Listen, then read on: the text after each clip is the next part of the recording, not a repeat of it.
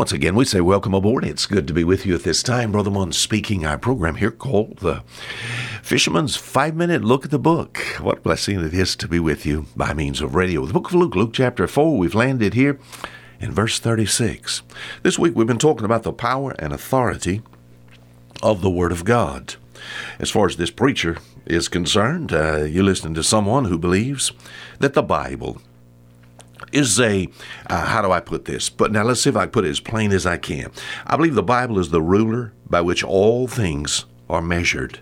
I measure my life by this book. I measure my country by this book. I can measure my children, my grandchildren by this book. I can measure you by this book. as far as the church, we can measure uh, we can measure a church by this book. It's the rule by which all things are measured. You said, why do you say that? Because the Bible is the authority on all matters of faith and practice. When our Savior spoke, the response to such, I find a good response here in verse 36. It says here, it says, they were all amazed. After he spoke to people, he said, and they were all amazed and spake among themselves, saying, All right, I thought for this week. They said, What a word is this? Wow. It says, For with authority and power he commandeth the unclean spirits, and they come out.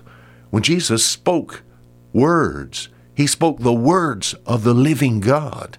This was the living word speaking, and actually for us, what we have here today, uh, the written word. Of course, he spoke always, always pleased the Father. When he opened his mouth, my friend, it was the Father speaking to people. So, as far as this book is concerned, I'm glad I have an authoritative book. This book is the authority. A lot of people, yesterday we talked about how they make the church. They'll make the church an authority. Uh, we said yesterday there's one particular church on the face of this earth, all huge organization, so to speak, says that their church is the supreme, the supreme spiritual power and authority over all the earth. I'm sorry, I don't believe that. And you said, well, uh, what's what? What's the answer? It, it says, for with what authority and power he commanded. It had to do with the Word of God. It's the Word of God that's quick and powerful and sharper than any two edged sword.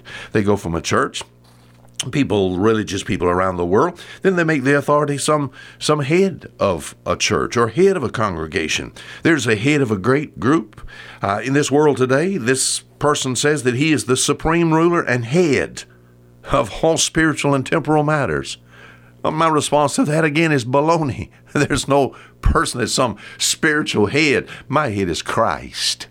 And my friend, when Christ spoke, he spoke the words of the living God. So I don't want to make my authority the church. Because the church may be wrong. I don't want to make it some some human being, you know. Uh, some school or some college or some seminary. a lot of times people are involved with that. I've had churches say, We send our preacher to such and such a place or oh, maybe he went to some prestigious place, maybe Princeton or Harvard or Oxford or Yale or Cambridge, and all these places have clout, and I have some respect for some, my friend.